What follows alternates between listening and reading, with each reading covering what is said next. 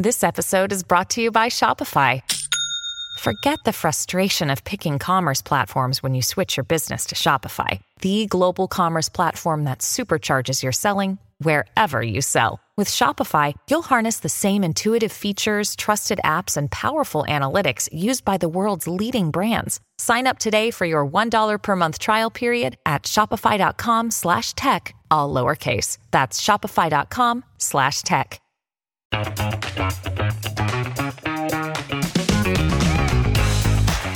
What goes up must go up? Motley Fool Money starts now.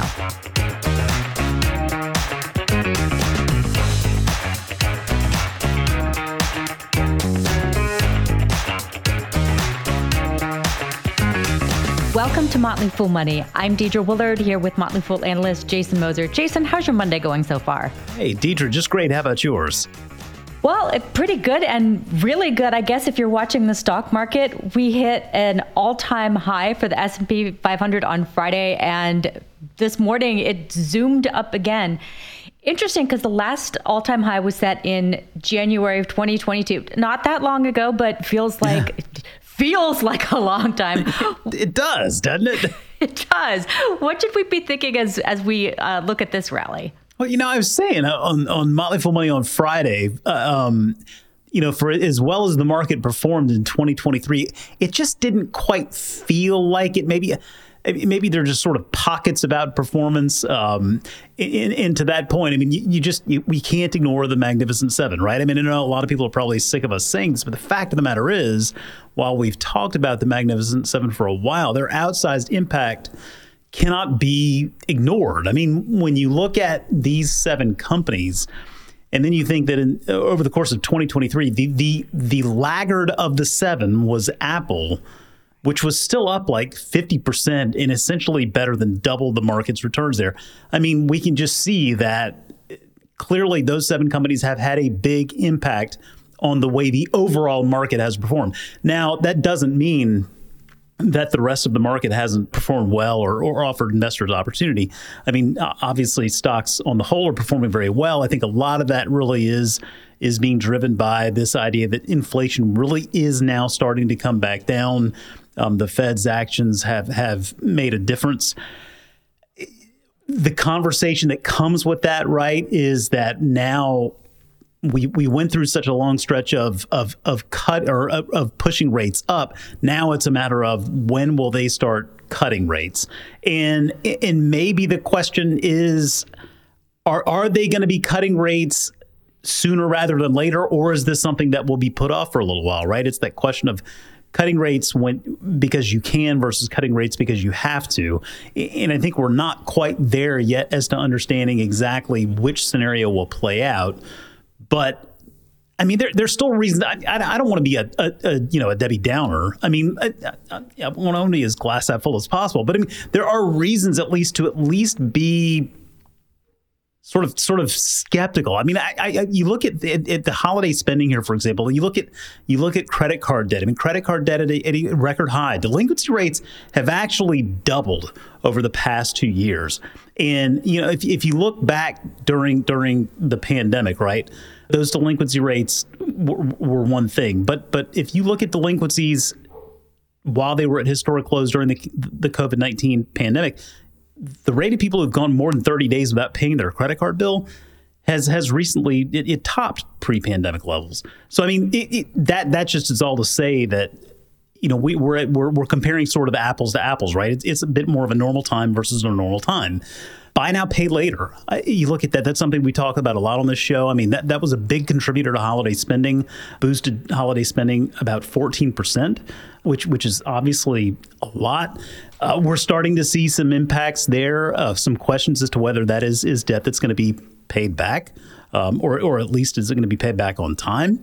Uh, student student loan payments kind of coming back into play here. So I, I feel like there's a lot of stuff we're going to see unfolding here over the course of the next couple of quarters that'll kind of determine whether we, you know, hit that soft landing that I think a lot of a lot of optimists are hoping that we hit, uh, versus something like maybe a less than soft landing, should I just say? you know.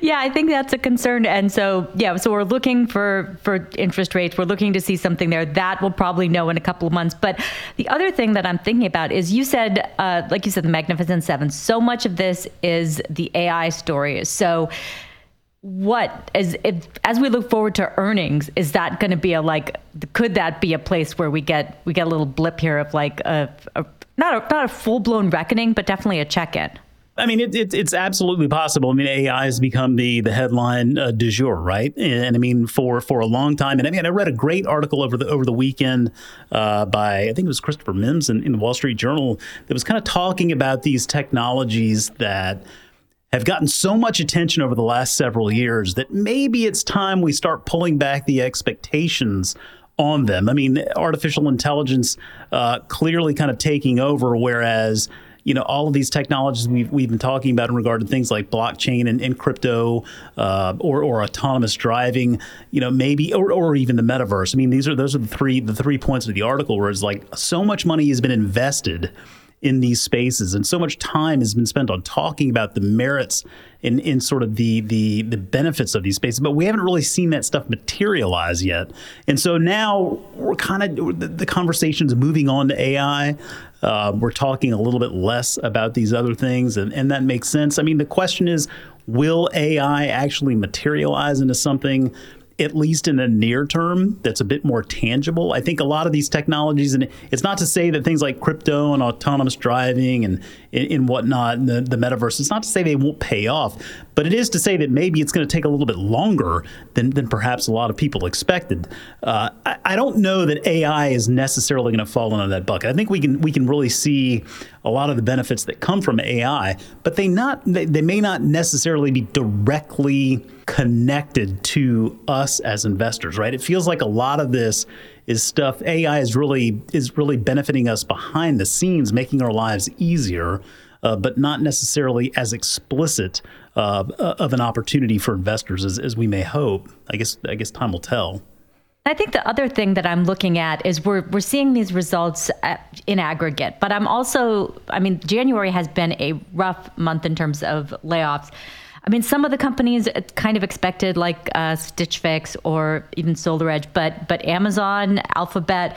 So I'm wondering if we're seeing signs from individual companies versus the the kind of the aggregate rise up. Does does that worry you at all? It worries me a little bit. Uh, it, well, I mean, I, th- I, think that's fair, right? I mean, it's it's important to note that I mean, we're seeing these cuts across the spectrum. I mean, the companies that are doing well and companies that are not doing well are all cutting cutting jobs, right? I mean, this is not something that's just like limited to one specific demographic of of, uh, of, of, of, capitalism, so to speak. Uh, you look at a report published by Challenger, Gray, and Christmas, which is in the the, the, the hiring space.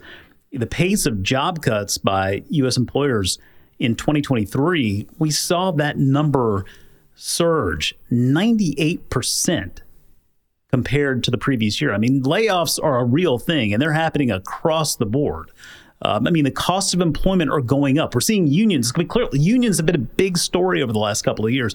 And I mean, whether you're pro union or anti union, I mean, it doesn't matter to me. But but they are taking advantage of this point in history, right? This advantage of the cycle, and, and I think that's what makes sense, right? Unions have to take advantage. They got to strike while the iron's hot, so they're doing that. And and so what that does is that that changes the cost structure of some of these businesses, right? The cost of doing everything is going up, even with inflation coming back down. I mean, I think most people would agree the cost of living is a lot higher. You just tie this tie this into, into just your everyday life. I was looking at this the other day. The cost of auto insurance is up 20.3 percent in December from a year earlier. And when you look at something like auto insurance, which is basically a requisite, everybody needs it. If you're going to be driving a car, and most people are, you're paying auto insurance in some form or another. Uh, I mean, when those costs jump like that, when they when they increase like that, that's something that impacts everybody from consumers to, to, to the places that those consumers shop. Uh, so it's it's always something to keep in mind. Yeah, and I think this is just a reminder that a rally is great, a rally is exciting, but a rally is also. It, stock markets have cycles. We we are going to go through cycles, and and everything that goes down goes up, and things that go up, well, they they go down at some point. yeah. Yes, they do. unfortunately. Let's talk about a company that has had some layoffs uh, recently, the Macy's. That they announced layoffs on uh, on Friday, announced they're closing more stores, and then over the weekend they they confirmed what we knew in December, which is that they had received a takeover offer for 5.8 billion. They officially rejected it, but I felt like they left the door open, and it's an interesting play because it's it's a brand. It's a great brand, uh, a fading brand in a in a vertical that is definitely seeing pressure. You've also got a nice bit of real estate, including you know that that prime flagship store in Herald Square. We know private equity wants it. Do you think there's a public play here? So, I mean, there absolutely could be a public angle there. I would imagine this is more attractive from a private equity perspective. I mean, when you look at the the reason why this deal didn't happen, right? There are concerns over over financing and valuation. I mean, valuation is is obviously a bit more subjective. I mean, the financing piece is, I mean, you're going to make that assessment and, and and go forward. To me, though, when you look at Macy's, Macy's as a business, I think we all would agree. I mean, every metric, this is a business that is is is challenged right now, right? Every metric tells you that this is a challenged business. I mean, revenue growth is not there, right? Uh, cash flow, we're seeing cash burn, margins on, on the decline. I mean, so I, there, there, every metric tells you this is a challenged business, and from that perspective, it's probably nicer to be able to keep that stuff off of the public radar. So, I mean, like a private equity can get in there, buy this out, and then go in there and do their thing to try to fix the business. Now, the the problem is at the end of the day, if that happens, then at some point down the line, you probably see it IPO again, and then and they're just saddled with a ton of debt. I mean, that's happened before. so, I mean, I don't know that that necessarily is the the ideal long term play, but but it to me it feels like still, even though this deal didn't really work out, and it still may, you never know, they could come to a negotiation. But it does seem like the PE perspective is a bit more of an attractive one um, as opposed to staying in the public eye.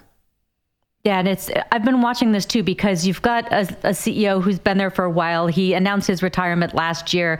It's uh, supposed to be in in February. Yet uh, no official date has been released yet. But you've got this new CEO, uh, Tony Spring, who's the president of Bloomingdale's, coming in with an idea of we're going to do smaller stores. We're going to get off mall. If you were in charge of Macy's at this pivot point, what would you do? That is a that is a big question. Um, right? It's a fun I, one, though. Yeah, it is. I mean, because there are a number of different ways to look at it, right? I'm assuming that you want to continue on as you know a real t- a, a retail concept. I mean, the key for retail operators, you want to you want to keep growing your revenue, right? And and selling stuff, and and that ebbs and flows. I mean, you can't force people to buy stuff. I mean, obviously, you can create a store with with things that people want to buy. But I, I feel like I'd focus more, at least, on what in the near term, at least, what I could control, right? And in looking at at the metrics, like I was talking about earlier, the metrics of this business are, are in decline. Focus on the cost structure of the business, right? Focus on the the inputs that go into making this business run. And, and if you just look at operating margin alone for this business, you go back 10 years, right?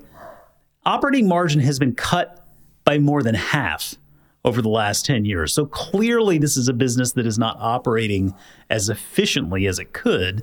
And, and that's exacerbated when you consider declining sales. And so obviously they need to they need to figure the sales part out. But I think that the operating side is a bit more in their control in the near term. So I think I would really just be laser focused on that. And then the other thing I keep coming back to, and I just I wonder if this is not something that we might not see at some point because you hear folks talk about Macy's and the real estate dynamic right there, real estate being a big part of the investment uh, thesis there. I mean, I wonder if there's not something where Macy's figures out a way to become a, re, a, real estate investment trust, right? A REIT, or or if they merge with a REIT or something like that to, to take advantage of the real estate side of that of that argument. Because I mean, it, is it is something worth keeping in mind. I mean, there is that dynamic to the business. Um, but yeah, I, I, think near term, I'd be really focused on just uh, the costs that go into maintaining this uh, this business. Yeah, you were just giving me flashbacks to to Seritage there with uh, with what Sears did to try to spin try to spin out that REIT aspect yeah. and, and, and get the value there. That that that did not work out. Although those properties definitely still have it's value. T- it, it's a really tough problem to solve. Yeah, absolutely. Well, Jason, did you watch football this weekend? I did. I watched a lot of football this weekend. How about did you? I think a lot of people did. did. I did, and I'm thinking about the reason I'm asking is because it was a tough weekend for Sports Illustrated. Uh, bunch of their employees were let go on Friday, and it's it's an interesting case because the brand used to be owned by Meredith, which publishes Food and Wine and a bunch of other things. They sold it in 20, uh, 2019 to Authentic Brands, which owns Reebok. It's got Brooks Brothers. It's got uh, I think Dolce and Gabbana as well as some sports figure licenses like uh, Muhammad Ali.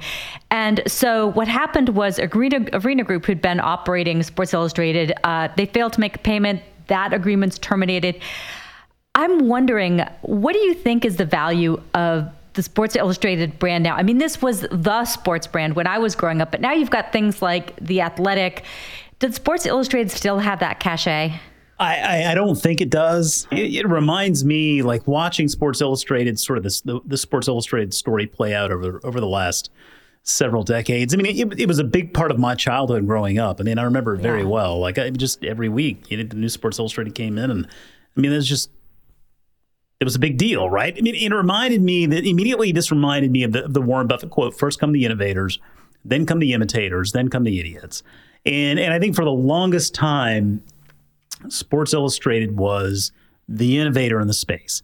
They were the ones that really were doing something special, something noteworthy, something different. Um, and I think a lot of that was was based on just the the landscape at the time, right? This is pre-internet, so distribution was a big deal in that regard. And Sports Illustrated had figured that out, right? Distribution was a big part of the equation when you think about sports reporting on the whole, I mean, it really is at the end of the day, it's a commodity business. Personalities, I think, play a bigger role today than than probably ever before when it comes to sports reporting.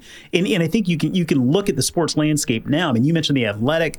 That's one of many names out there that really are out there competing in the space. I mean, look at look at how quickly things like Barstool Sports or Outkick. I mean, look at personalities like Pat McAfee or Colin Cowherd, Stephen A. Stephen a. Smith. I mean, it, it, it's much more now than it used to be before, right? Distribution is is what was once a competitive advantage is not really the advantage anymore, right? SI had the lock on that back in the day. It was how we got it, but I mean, as we've seen with so many businesses, the internet has brought those costs down to basically nothing uh, which which brings a lot of, of new competitors into the space, right? The the imitators, and I mean, I people may hear the word imitator and think poorly, but but honestly, I mean that's that's where a lot of money is made there. Folks that are kind of copying what you're doing. We've got new ways of disseminating information, disseminating that content. It, I think it could be argued very effectively that SI has been completely asleep at the wheel when it comes to this stuff. Um, and so, yeah, it, it I, it, it's a shame to see a brand that carried so much sway for so many years really kind of lose its status, but it has. And and I don't know that the brand itself is even enough really to get it back. Yeah, yeah, I, I think that's a really good point. You know, it's it's it's interesting because, I mean, we've seen so many brands go this way, and there's there's always the chance that that Authentic finds someone else to manage it. But but at this point, it's you know, not not the happiest way to to see it go. No, it just it requires constant attention. It requires reinvention. You can never take your audience for granted. It's just it's it's not something where you can rest on your laurels. And it feels to me like maybe SI for a while really kind of uh, perhaps is a little bit a little bit guilty of, of maybe resting on its laurels. And, and I think that's kind of gotten where they are where they are today. Yeah, yeah. A brand is a living thing. Well, thanks for breaking it down with me today, Jason. Thank you.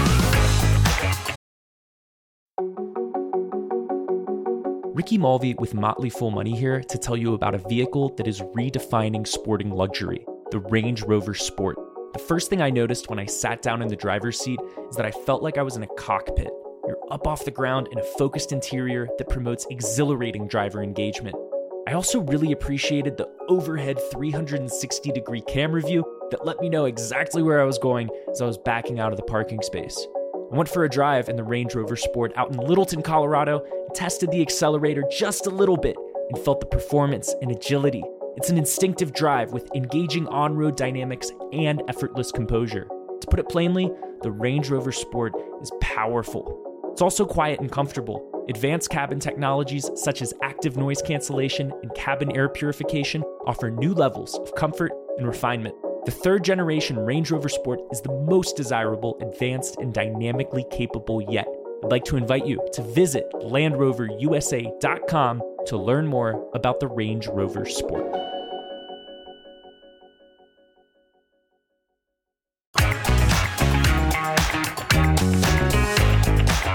We talk about a lot of stocks on the show, but it's just a peek at the Motley Fool's investing universe. This year, we're rolling out a new offering. It's called Epic Bundle. The service includes seven stock recommendations every month, model portfolios, and stock rankings, all based on your investor type. We're offering Epic Bundle to Motley Fool Money listeners at a reduced rate as a thanks for listening to the show. So, for more information, head to fool.com slash epic198. We'll also include a link in the show notes for you. You may know H&R Block as a tax prep company, but that's just one part of its growth story. I caught up with the Chief Strategy and Small Business Officer, Jamil Khan, for a conversation about how H&R Block is harnessing artificial intelligence and what he's seeing in the gig work economy.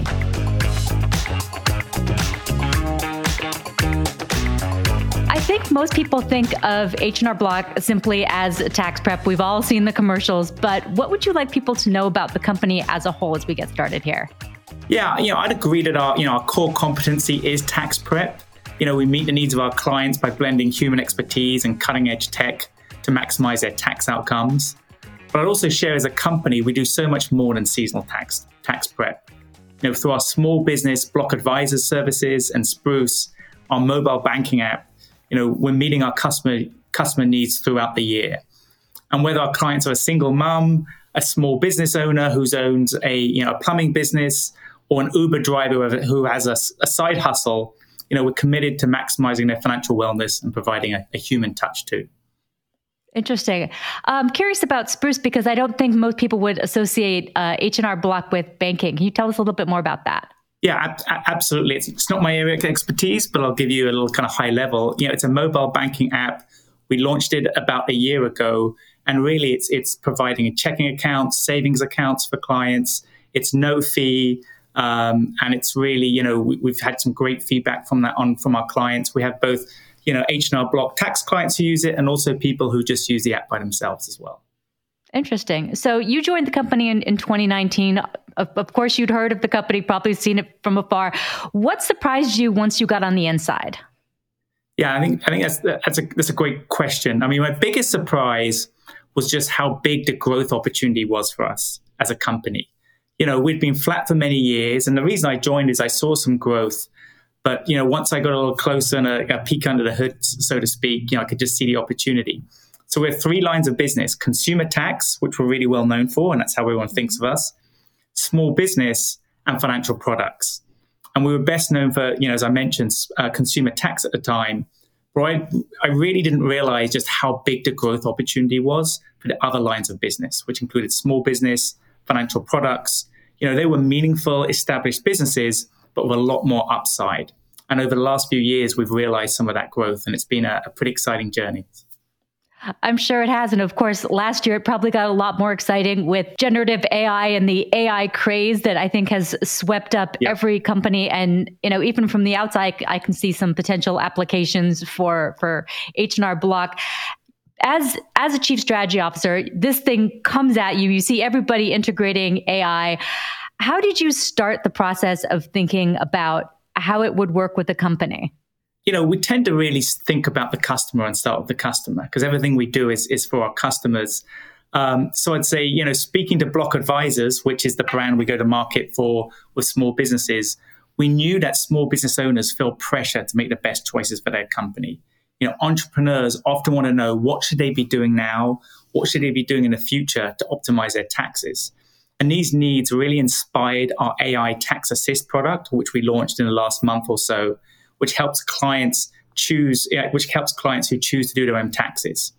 So the products, you know, this product is an AI product. It helps them efficient, efficiently work through their tax preparation process, answer questions, as well as give it specific guidance on tax rules. Um, we're still in the first innings. We're still learning a lot here, um, but you know that's that's really how we started thinking about this. Interesting. So I'm assuming that you would have to sort of figure out uh, a large language model of all of the rules and regulations across the entire country. Like, how how did that even start? How did you even start that process? Yeah, we think about it a couple of ways. So, firstly, we have a partnership with Microsoft and their Open AI service. So that's helped us a lot. And we've really taken that partnership and their technology and we've combined it with our own expertise. So we have an organization uh, called the Tax Institute, which is also, you know, our internal think think tank, which really helped us update those thousands of tax law changes that occur every year at the state level, at the federal level, at the city level. And we're making sure our model works with our in, in conjunction with the, the LLMs we have, and really it's kind of providing answers. Um, and we've seen, you know, it's it's it's been running for about a month now, and we've seen seen it having an, an impact on our customers. I'm curious about the ways that people choose to interact with with H&R Block because you've got this AI and I'm assuming that AI maybe doesn't necessarily connect with anybody with everybody. You know, some people really want to use AI driven tools, some people really want to go into an H&R Block office and talk face to face with someone. What are you noticing in terms of who wants to do what? Are there demographic differences? What do you see?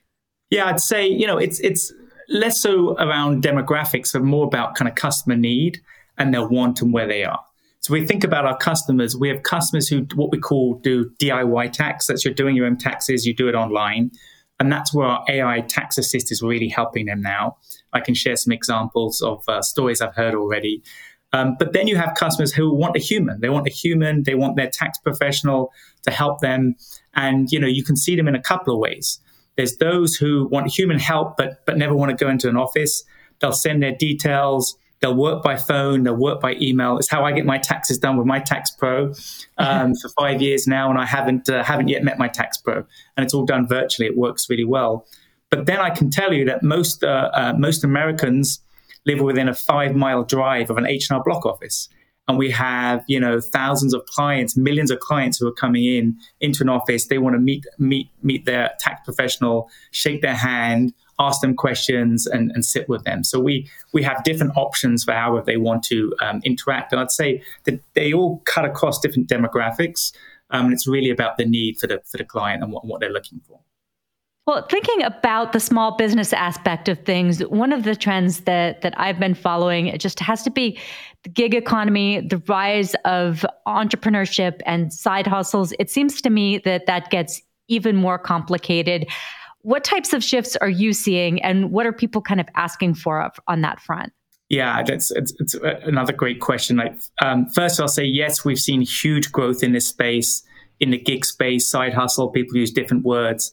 And I'd say one of the biggest things we've learned and one of the biggest trends I've seen is that gig workers don't know what they don't know. And let me explain what I what yes. I mean by that. You know, the best example is many of them don't realize that in the eyes of the US government that they're classified as a small business. And that comes with um, burdens and uh, additional uh, reporting needs, but also a ton of opportunity as well in terms of being able to deduct expenses, you know, um, amortization, different tax things you can do. So that's been, you know, a real big trend and just, you know, showing that, hey, you're considered a small business now and how we can help optimize you um, and your taxes is, is, is a big part of our business. How do you get the word out for people who may not know they're a small business?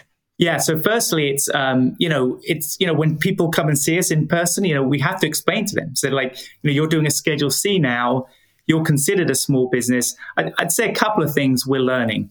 One is um, when you tell someone you're considered a small business and they are doing selling something on Etsy on the side, they're like, that's that's not me, or they're driving for Uber. They don't see themselves as that. So what we'll often say is, hey, here is your, you know, your your here's your tax situation. Here are the implications of that.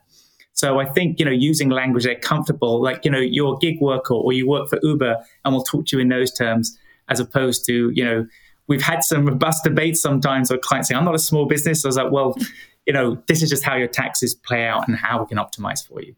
I'd also say, and I was going to say before, the other thing we help, the other trend we see with gig workers is as they get, you know, bigger and grow, their lives get more sophisticated and more complicated. And there's a ton of new regulations. So, for example, I don't know if you've heard of it, but the new beneficial owner information guidelines that the US government asked you to report, this started in the last month. You know, we believe 32 million small businesses, which includes gig workers, are going to have to register um, register their business. Um, in fact, let me let me just do a redo on that. Uh, not all gig workers, but some of them will need to do that. So I, I don't want to scare people off here. Um, but they're going to need to register their business, and we help them do that with new services we have. Um, as they get even bigger and they become more professional, they may need bookkeeping. They may even need payroll to pay others or pay themselves. And we see some people start as a, a gig side hustle, and it can end up in a full time job, which is just um, an amazing part of the uh, the American entrepreneurial experience. So, what are you watching in general beyond tax prep as uh, growth areas for for H and R Block in general? Yeah, if I think of um, you know if I think of the small business area that that, that I oversee, um, you know I'd expect there to be growth you know in all the areas. So let me say you know if in small business tax will benefit from the growth of gig and side hustle workers. As those businesses mature, we expect bookkeeping and payroll to grow as more people need that. Um, and as I mentioned to you, we're just getting started with the beneficial ownership service that we have. And I think that has um, a lot of potential. Um, and we're also helping our clients think through the implications of registering their business, becoming an LLC or other um, forms of registration. So I think all of those have, you know, a lot, a lot of headway. You know, our biggest share relative is in tax, and we think there's a lot of upside in, in all the other areas. So I'm pretty, pretty excited about the uh, the coming years, and it's going to keep us all very, very busy.